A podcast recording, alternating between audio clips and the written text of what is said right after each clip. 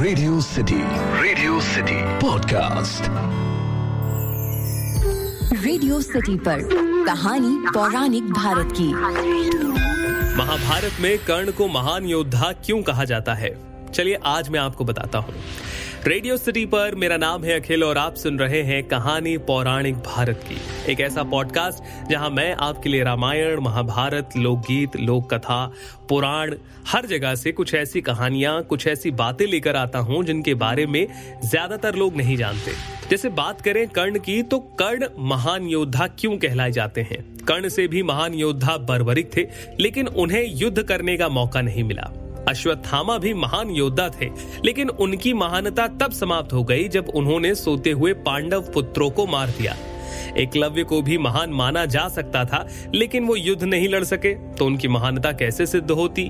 द्रोण, भीष्म और श्री कृष्ण को हम इसमें शामिल नहीं कर सकते, क्योंकि वे देवता हैं। तो कर्ण को आखिर महान योद्धा क्यों कहा गया? सबसे पहली बात अर्जुन का साथ देने के लिए स्वयं श्री कृष्ण थे, जबकि महाभारत के युद्ध में कर्ण का साथ देने के लिए कोई देवता नहीं था।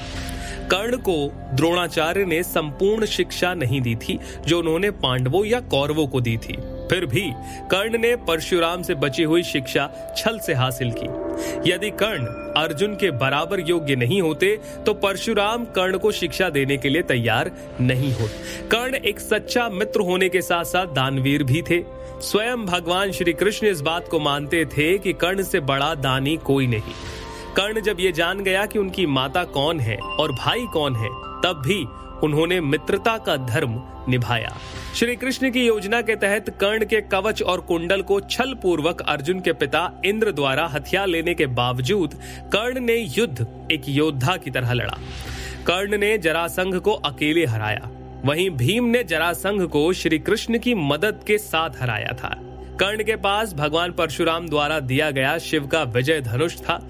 वो धनुष जिस भी योद्धा के हाथ में होता है, उस योद्धा के चारों तरफ़ एक ऐसा अभेद घेरा बन जाता था, जिसे भगवान का पशुपास्त्र भी भेद नहीं सकता था। कर्ण को महाभारत में तब तक नहीं मारा जा सका जब तक उसके हाथ में वो धनुष था। कर्ण ने कुंती को वचन दिया कि वो उनके चार पुत्रों की जान नहीं लेगा। लेकिन वो सिर्फ़ अर्जुन से ही युद्ध करेगा। युद्ध के दौरान ऐसे कई मौके आए, जब कर्ण का सामना भीम, युधिष्ठिर, नकुल और सहदेव के साथ हुआ। वो चाहता तो उन सभी को मार सकता था, किंतु उसने ऐसा नहीं किया। अश्वसेन बाण का संधान दोबारा ना करना, ये भी श्रेष्ठता का ही प्रमाण है। अश्वसेन एक नाग था, जो कर्ण के धनुष पर चढ़ गया और उसने कहा कि तुम मेरा संधान करो तो मैं वहाँ पहुंचकर अर्जुन को डस कर अपना बदला पूरा करूँगा, क्योंकि अर्जुन ने खांडव वन जलाकर मेरी माता को मारा था।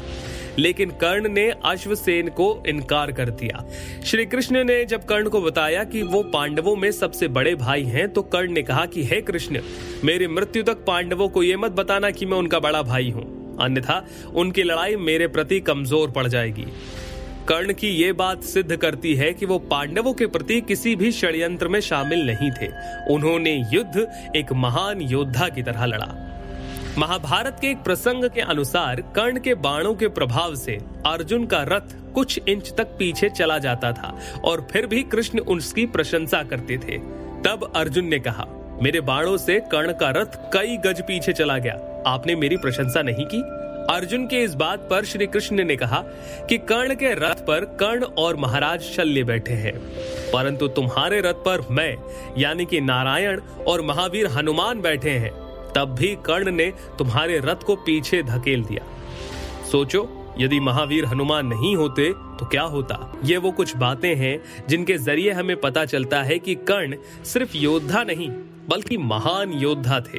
आपको आज का पॉडकास्ट कैसा लगा, मुझे ज़रूर बताइए। ईमेल लिखिए podcast at my radio city dot com पर। आप चाहें तो मुझे इंस्टाग्राम पर भी बता सकते हैं। इंस्टाग्राम पर मेरा हैंडल है आरजे अखिल के नाम से। फ़िलहाल के लिए इतना ही, सुनते रहिए रेडियो सिटी मेरा नाम है अखिल। रग रग में दौड़े सिटी। रेडियो सिटी पर कहानी पौराणिक भारत की।